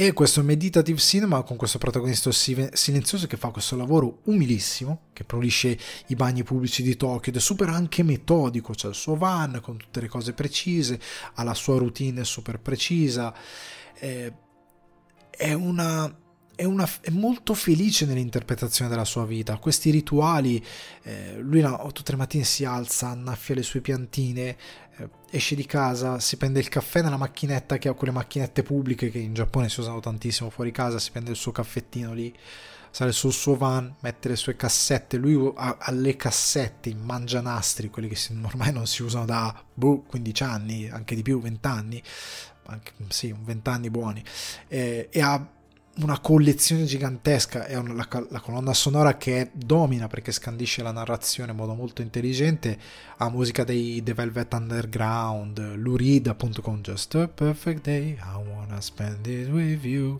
Van Morrison, eh, Otis Redding, eh, legge i libri di Faulkner, eh, ama la fotografia, lui fa queste fotografie senza manco inquadrare con l'occhio le cose, tranne in un caso specifico ed ha un significato molto bello. Lui manco guarda, lui ha il suo sguardo e poi con la macchina fa le foto, poi le stampa, quelle che vengono bene le conserva, quelle che vengono male le butta via. E sono fotografie che quasi servono a costruire i suoi sogni perché queste giornate sono scandite poi da questa intermissione di sogni. Lui va a letto sogna in bianco e nero come le sue fotografie e sogna le immagini della sua giornata. E sogna le immagini della sua giornata felice di quella giornata, contento di quella giornata, dandogli dei significati be- bellissimi, perché lui ha pienezza in tutto quello che fa, la sua routine, finisce il lavoro, si fa sua, il suo bagno del bagno pubblico, come si usa in Giappone e in molti luoghi, eh, va a mangiare nello stesso posto dove lo conoscono, ha un weekend ben preciso, con delle routine precise, dove va a incontrare delle persone di un certo tipo che, che sono più allineate a questo uomo molto analogico perché legge appunto libri di carta, va a comprare libri usati, ehm, ha le cassette, le audiocassette, eh, non conosce Spotify, pensa che sia un negozio. Eh, e però lui tutte le mattine quando esce di casa guarda il cielo e sospira, ma sospira pieno, cioè contento lui guarda il cielo e fa ah ed è contento di fare quello che fa. Lui si, eh, fanno vedere che sa giocare sa amare ha un'enorme gentilezza. E tutto ciò nonostante lui abbia un dolore che si porta dentro. È un personaggio che ha qualcosa dentro che gli fa del male che, eh, che, che lo butta un po' per terra però lui vive comunque la sua vita con grande gioia e anche di fronte a qualcosa di molto oscuro lui riesce a trovare il tempo per giocare, il tempo per trovare una chiave eh, di lettura più leggera, riesce a, a, capire l'amore per la vita perché è il suo modo in cui ha deciso di interpretare la vita. È un cima di, di immagini, eh, di musica, di sogni, eh, girato tra l'altro in 1.33.1, quindi in questo formato quadrato che ultimamente è tornato di moda. Però devo dire che Wim Wenders, come ho detto in altri pochi casi, gli dà un significato. Cioè l'1.33.1, questi formati squadrati, noi siamo disabituati, ora crediamo che sia una cosa, ah, modaiola, papà, hipster, oh, papà, ci sono quelli che dicono ste minchiate. Però non è così perché come dico anche nella monografia di Lynch quando Lynch decise di fare Elephant Man e disse lo voglio fare in widescreen era una cosa strana cioè era una cosa nuova. Non tutti lo facevano perché generalmente drama, commedia eccetera eccetera non si usava il formato panoramico. Il widescreen si usava che poi è diventato uno standard però si usava per il film epico film di John Ford, film d'azione, eh, cioè film d'azione, film magari eh, di un certo tipo di, di, con un ampio respiro. Hollywood usava il widescreen per queste occasioni, per tutto il resto si andava sull'1.33.1 e altri formati col formato quadrato. E io onestamente lo gradisco perché poi la costruzione dell'immagine, pur, di- pur se girato in digitale, non in pellicola da quello che ho visto, la pasta dell'immagine, la costruzione, la rappresentazione di questa Tokyo, eh, le, go- le, tante golden hour che ci sono, quindi quando lui, eh, i tramonti, come le albe, di quando lui va a lavorare.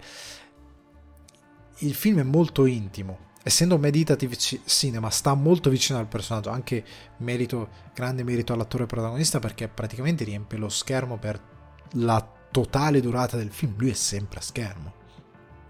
Ed è meraviglioso come dicevo non parlando molto eh, si gioca molto sugli sguardi anche l'ultima inquadratura del film è molto forte l'ultima inquadratura che lo vede protagonista lui è bravissimo anche lì accompagnato dalla musica e la costruzione dell'immagine per il tipo di, di, film che è, che segue molto il protagonista, che cerca i sogni, che cerca la fotografia, che cerca anche di vivere come vive quel protagonista, ha senso, perché è molto intimo, perché va a un protagonista che fa una vita che quasi nessuno fa. Voi salite su, appunto, lui a un certo punto si confronta con dei ragazzi più giovani che hanno determinate eh, battaglie, hanno determinati stimoli, hanno determinati eh, una vita giovane, una vita diversa, determinate sfide, diciamo così, o ossessioni o ambizioni e eh, hanno ovviamente un eh, sono paralleli a lui e questo è bello che fa Wenders. Cioè in particolare un personaggio è parallelo questo, al nostro protagonista perché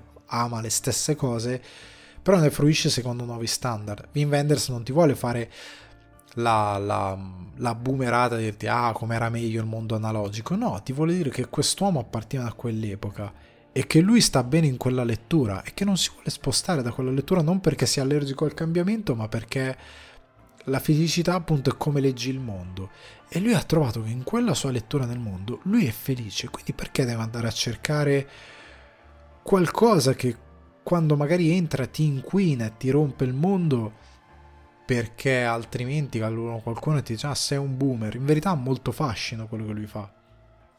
Condivisibile, non condivisibile, è la sua lettura del mondo e il film non te la vuole imporre e tu spettatore non, non puoi imporre la tua visione, la assorbi. È un film che mi ha. Mi ha, mi ha veramente, è, è, proprio meditazione, è proprio è una sessione psichiatrica, nel senso che ti rimette in bolla per certi versi. Mi, sono uscito al cinema con un ottimo umore, eh, mi sentivo più leggero, mi sentivo che c'è possibilità di vedere il mondo e di crearti eh, il tuo spazio, le tue routine, le tue regole, la tua visione del mondo e di non dover per forza vivere eh, nei, per forza nei tempi imponendoti delle cose che magari sai che ti fanno male. Cioè perché io devo passare eh, facendo un ragionamento che è terzo rispetto al film, quindi che non è nel film. Perché io devo passare magari grosso tempo a interagire con i social se quella cosa magari mi rende infelice? Eh, ma perché lo fanno tutti? Sì, lo fanno tutti, ma è, è necessario, cioè è davvero necessario per te magari ti, ti, ti si renderebbe più felice una cosa che io ormai faccio da un annetto abitualmente, tranne in alcuni casi in cui casi mi rimprovero.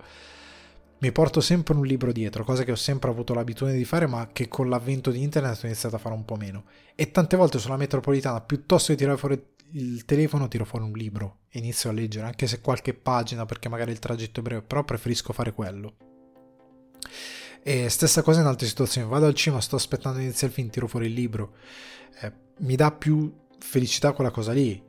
Eh, mi, mi, fa sentire più ok piuttosto che disturbarmi andando a vedere qualcosa sui social. È quella cosa lì. Se tu sei più contento, capisci che la tua routine fatta di certe abitudini, certe piccole cose che a te fanno bene, ti mette in pace col mondo. Segui quella strada lì. È un film Chiudo questa parentesi, però è un film, ecco, appunto molto celebrativo secondo me della vita, di cosa può essere la felicità e di come possiamo interpretare la nostra esistenza in un modo molto positivo, nonostante il personaggio abbia dei drammi che subisce e che quando lo colpiscono gli fanno male. Però ecco, questo è un film che eh, se lo dai in mano ha un musone, chiamiamolo così, ti fa il film sociale di protesta. Ecco, vedi? Questo pulisce i cessi e c'ha sta vita qui, è triste. Se lo dai al mondo, ecco, a qualcuno che ha una visione del mondo diverso, te lo deforma e te ne fa un racconto estremamente malinconico. Eh, un altro ti avrebbe fatto un drammone. Qua invece ti fa un film estremamente positivo per certi versi. Molto secondo me anche ben bilanciato nello sguardo alla vita. Lui fa quel lavoro lì ed è contento di fare quel lavoro lì e ha un orgoglio nel fare quel lavoro lì. Lo ha scelto, da quello che si capisce nel film. Lo ha proprio scelto, ha deciso di prendere quella strada lì. E ha, ha scelto di vivere la sua vita in un determinato modo. Ha scelto di perseguire l'amore in un determinato modo, ha scelto tante cose. Ed è molto bello. È proprio molto bello. E ti dà anche l'idea di come tante volte noi utilizziamo l'idea che anche gli adulti possono continuare a giocare attraverso l'infanzia, cioè collegandosi all'infanzia, l'avere figli, nipoti. Invece lui trova lo spazio per giocare attraverso altro, cercando la bellezza in quello che lo circonda e cercando di assecondare determinate cose che gli capitano.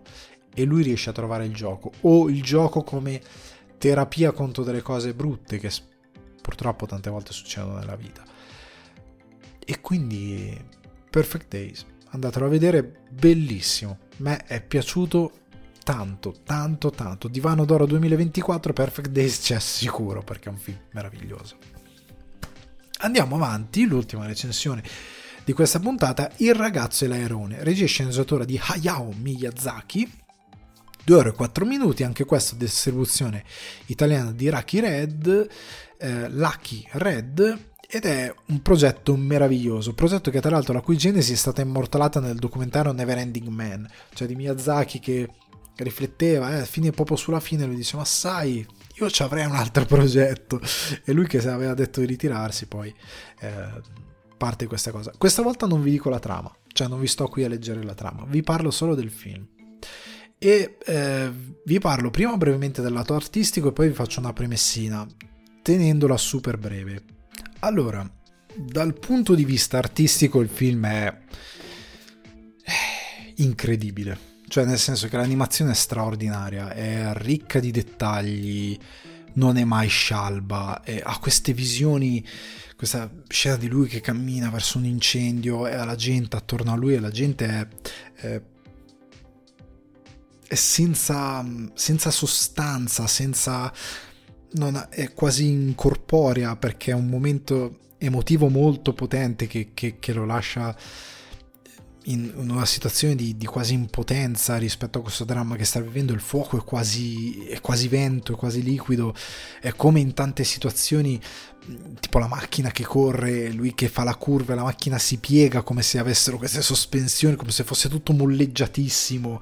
Eh, a livello di, di di animazione è meraviglioso, è veramente meraviglioso. Le musiche di Joy Isaishi anche qua sono molto più essenziali rispetto molto meno super evocative, non vanno tanto in su ad esplosioni, sono molto belle, sono più tenute a bada, sono più eh, a riflettere quello che vuole essere probabilmente, secondo la mia interpretazione, l'umore di quello che è questo film. Quindi meraviglioso proprio a livello di animazioni quadri che questa volta vanno a dipingere in questo film e per inquadrare tante cose sono incredibili. Ora, la dovuta premessa per parlare poi del film. Questo film, ora, se uno dice questa cosa, non so perché viene preso in giro.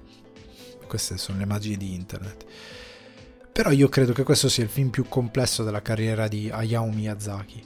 Il più complesso in assoluto perché se tutti gli altri avevano degli strati di lettura ma che erano facilmente leggibili, eh, in questo caso i temi che lui tratta sono molto adulti. E la cosa che mi fa arrabbiare è che abbiamo passato anni a dire che l'animazione è cinema, l'animazione è cinema, ma tanti non hanno capito che il cinema quando si fa l'animazione, mi dispiace perché è il pubblico proprio, non deve parlare per forza di pupazzetti simpatici e cose divertenti e cose super leggere e cose super um, kawaii e, e allora posto perché l'animazione deve essere così. Come non è così lo studio Ghibli perché anche Si alza il vento era molto adulto in tante sue rappresentazioni, tant'è che non capisco le reazioni a questo uh, film. Forse perché appunto Si alza il vento era molto più leggibile perché aveva molti meno strati, questo ha molti più strati eh, di lettura e io stesso questa prima visione sono uscito frastornato ma non in senso negativo, nel senso che il film mi ha preso alla sprovvista, mi ha preso in contropiede, mi ha dato tante cose interessanti da leggere dal punto di vista del, del, della visione, quindi lo dovrò rivedere sicuramente per trovarci altre cose perché il film non è la fiera del didascalico e della exposition attraverso i dialoghi. Che cos'è? Per chi non lo sapesse, l'exposition è quando sono dei dialoghi che spiegano cosa succede. Che succede tantissimo e tanti non se ne rendono conto perché sono abituati così. Ed è un punto fondamentale questo. Perché io esposi il problema su, su threads nelle scorse, nelle scorse giornate. E come dice Gervais, qualcuno si è offeso perché si offende sempre qualcuno. Vi leggo il breve post perché è rappresentativo perfetto di quello che voglio dire. Riguardo il ragazzo dell'airone sto leggendo che è scritto male, non si capisce nulla ed è pretestuoso. Questo perché da quasi 15 anni il pubblico più giovane è nutrito da storie nelle quali i dialoghi sono pure exposition. Non servono alla storia, sono spiegoni e la lettura per immagini non esiste come le allegorie, tutto è livello zero. È un problema perché è la morte della creatività. A me sembra chiaro che io qua non me la prendo con nessuno. Cioè, qua non si sta facendo un dissing a una generazione, cosa che alcuni hanno interpretato loro, per il loro significato. Qua si sta criticando una forma di storytelling, soprattutto anche per gli adulti, che è spesso molto su un livello zero. Come dicevo prima, le citazioni. Cioè, pensate a Pulp Fiction, la scena di loro che ballano, loro ballano, fatto oggi da un altro regista, se uno arriva a fare quella cosa lì, che è difficile, però uno arriva a fare loro che ballano, a un certo punto uno dei due dice, dai, come Mastroianni nei film di Fellini. Cioè, uno fa, come in otto e mezzo, uno farebbe così. Farebbe così. Pronti via. Perché ora le citazioni si fanno così, con un personaggio che fa exposition e dice le cose, oppure con dei personaggi tipo Tenet, tutti bellissimo Tenet. Tenet è uno dei film peggio raccontati della storia del cinema, perché come si è detto molte volte c'è un personaggio, più personaggi a schermo che continua a fare exposition, cioè continua a spiegare cosa succede nel film, anche molto male in tanti casi, e le immagini parlano molto poco questo film, e questo è un problema, scusate, chiudo la parentesi, è un problema perché cosa vuol dire? Che tu non sei, come spettatore, non sei più abituato a leggere le immagini, cioè non sei più abituato a prestare attenzione a quello che succede a schermo e quindi a vedere che, eh, non lo so, è uno spy, un personaggio prende una pistola piano piano perché deve fare una cosa, prende qualcosa, ruba qualcosa piano piano perché poi eh, dà uno sguardo a un altro personaggio e faranno il doppio gioco con qualcuno. Quella cosa qui che si costruisce al cinema o in tv, perché anche la televisione, con le immagini, ora sai come si costruisce? Con qualcuno che fa questa scena, poi eh, camminano in un corridoio e fanno: Oh, ho preso la pistola. Sì, sì, ho visto. Ora faccio il doppio gioco. Così. Ora funziona così. Deve esserci un dialogo che deve spiegare. Siamo tornati a Tex Wheeler. Io non so se avete mai letto Tex Wheeler. Io lo leggevo perché lo leggeva mio padre, poi l'ho abbandonato subito L'ho riletto ancora qualche anno fa e l'ho trovato una delle letture più insultanti per l'intelligenza di una persona che abbia mai letto, perché è un continuo spiegarti cosa succede più e più volte a volte, proprio ti ridicono la stessa, oh me l'hai già spiegato due volte, due, pa- due due pannelli fa, basta continuare a spiegarmi questa cosa, continua, è irritante e tanto cinema e tante serie tv sono diventate così, continua a non darti di dialoghi per spiegarti cosa succede e non spiegano i personaggi. Questo film, quindi non è colpa della generazione, cioè non è una colpa, sei più giovane, haha, fai schifo, no. Tu hai assorbito delle cose e hai imparato che il linguaggio è questo, perché i linguaggi si imparano così, la cultura si impara così, assorbendola. Non è una tua colpa, però non si fa così, cioè non è così che è una bella storia. Miyazaki, che è un uomo che sa fare, cioè perché non, adesso dire che Miyazaki non sa, cioè io già ho detto, ah ormai è vecchio, non sa più fare il cinema, scusami, si alza il vento non è vent'anni fa, è di qualche anno fa. Se alza il vento era un genio, ha smesso di essere genio perché è invecchiato di qualche anno. Oltre al fatto che l'ha fatto poco dopo, perché si è reso conto poco dopo e voler fare un altro film. È passati 15 anni. Eh, non ho 80 anni, ormai non so più fare i film. Ma, ma ragazzi, ma seriamente? Eh, davvero, no, non si può leggere questo pensiero. Non si può neanche mai leggere il fatto che le idee sono sempre che le opere sono sbagliate, sono raccontate male come The Creator, raccontato male mentre invece è raccontato per immagini, eh, è stupido, sono tutti stupidi, eh, se il film piace perché sono tutti stupidi, l'altro finché è primo di incassi in Italia, perché sono tutti stupidi doveva vincere più Amedeo a quanto pare. E il problema è che questo film, che è già molto complesso, e ora arriverò perché secondo me è complesso, parla tantissimo per immagini non spiega con i dialoghi, i dialoghi servono ai personaggi, cioè servono a dare dimensione di quello che si muove nel loro animo, di quello che è il loro carattere, ma non servono i dialoghi per dire oh qua sta succedendo questa cosa che ridefinisce il tessuto, no, cioè sono essenziali i dialoghi servono appunto la storia, non a spiegare, a darti uno spiegone.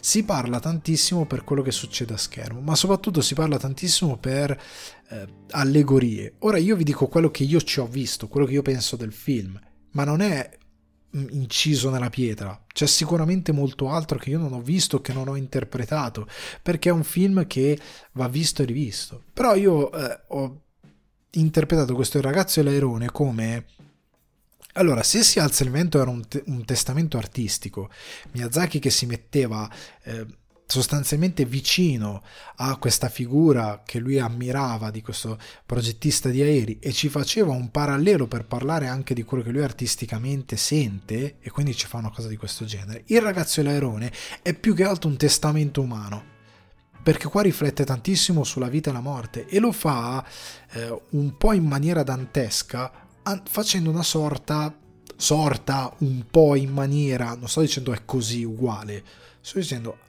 similmente cerca di ricalcare un certo stile ma di viaggio dantesco. Dante va all'inferno, inferno, purgatorio, paradiso. Lui invece va in questa dimensione oltre. Tant'è che c'è quel tunnel con quella scritta Miyazaki torna all'infanzia cosa che fa sempre.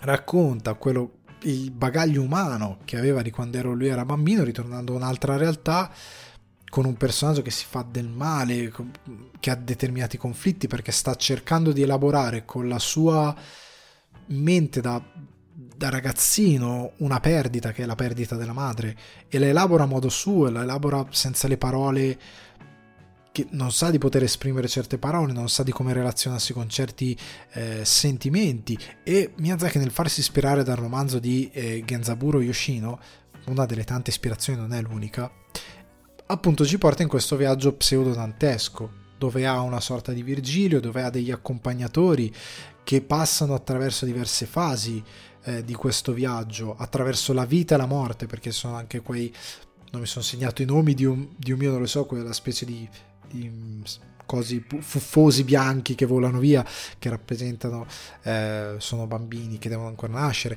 Comunque, è un, è un, personaggio che ha un grande dolore, che deve elaborare certe cose, che deve elaborare vita e morte e Miyazaki deve elaborare vita e morte perché lui si sta avvicinando alla sua morte, perché è un uomo di 83, ora mi sa 84 anni se non mi ricordo male perché li ha compiuti in questi giorni e deve elaborare questi aspetti della vita e lo fa attraverso questo film.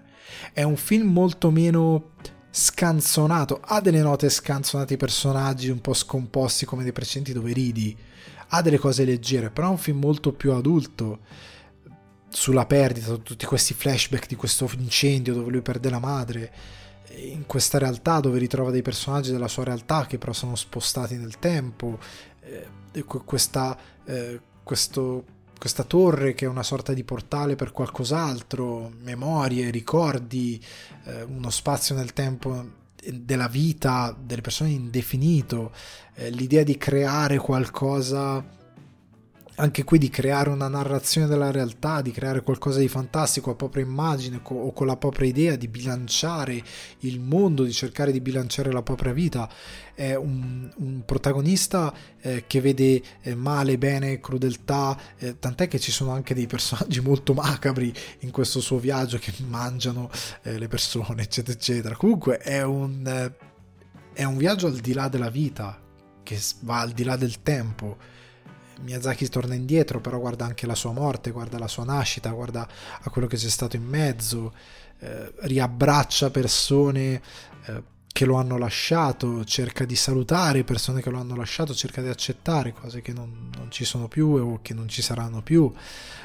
È un, è un viaggio all'interno del suo animo, ma anche del nostro animo.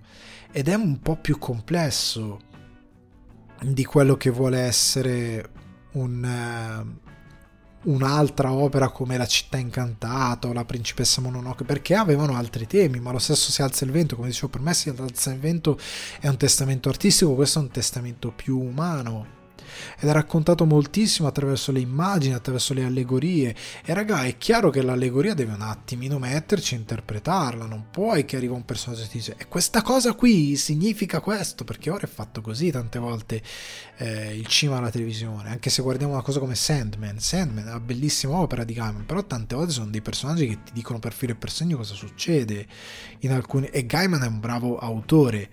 Eh, però a volte anche lì capita, a volte è necessario, a volte non servirebbe, però per cercare di vendere quanto più possibile tante volte si va in quella direzione lì. Non possiamo pretendere che sia sempre così la narrazione. Ogni tanto, come succede nel cinema e non solo tutto nel cinema, tutto perché se il cinema è animazione questo film deve essere considerato come cinema, quindi che, che, non è solo per bambini, perché tanta gente è andato a vedere questo film aspettandosi Totoro, non so perché, o Totoro, come si debba pronunciare in modo più corretto, non so perché, o meglio lo so perché, perché quando una cosa diventa estremamente pop e guardiamo solo le cose kawaii che vediamo online e non guardiamo davvero le opere, poi alla fine che si fa è questo, si mitizza una cosa secondo degli stilemi che non sono la realtà e poi andiamo a vedere della roba e non ci torna.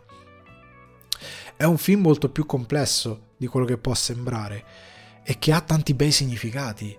Io non vedo l'ora di rivederlo, però è un film, ecco, non facile di, di, interpretazione perché ti richiede di entrare in queste allegorie, in questi significati, in questo, in questo piano oltre che costruisce Miyazaki per raccontare la sua ultima parte della vita, eh, perché è un po', un po' forse questo il film. E a me è piaciuto moltissimo perché, come dicevo prima, il reparto artistico è straordinario. È un film che non è ripeto, non è particolarmente kawaii in tante cose, non vuole essere eh, troppo comico, anche se tante cose che fanno sorridere lo spettatore ci sono, non vuole essere, non è un Totoro, non è un Kiki Delivery Service, non è la principessa Mononoke, che comunque è molto serioso, non ha quella, non è Ponyo, eh, non è quel tipo di intrattenimento, molto, non è il, cast- Lupin, castello di Cagliostro, è una cosa chiaramente diversa. Un autore si muove, si sposta all'interno della sua poetica.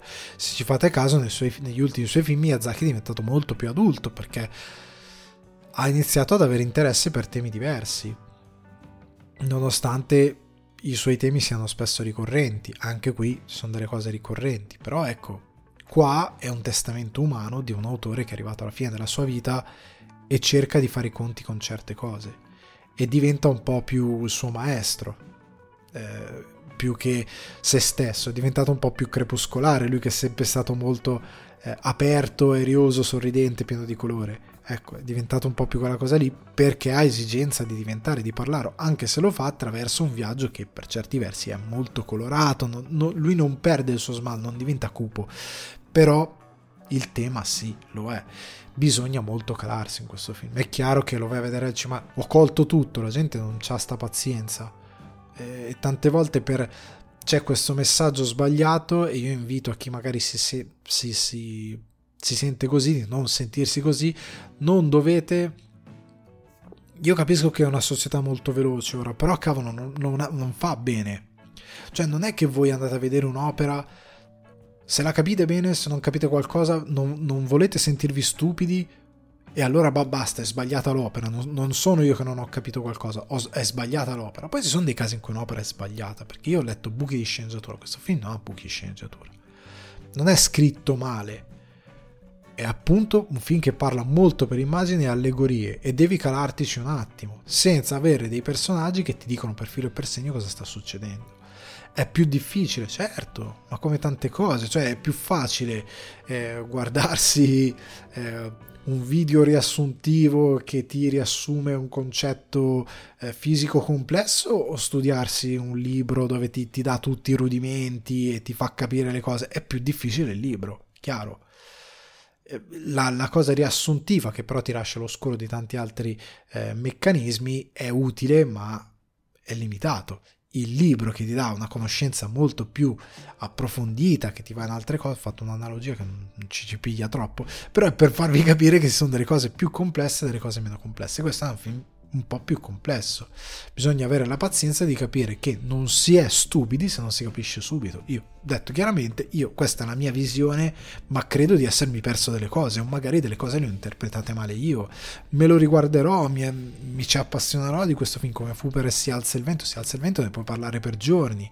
Ed è il bello delle opere. Ragazzi, io quest'ultima cosa e poi chiudo se guardiamo un'opera e siamo tutti d'accordo su quello che dice, perché il livello è zero, vuol dire due cose. Uno, che il livello è zero. Due, non c'è niente di cui parlare. Cioè, non è interessante. E, e inizia, stiamo guardando i Minions.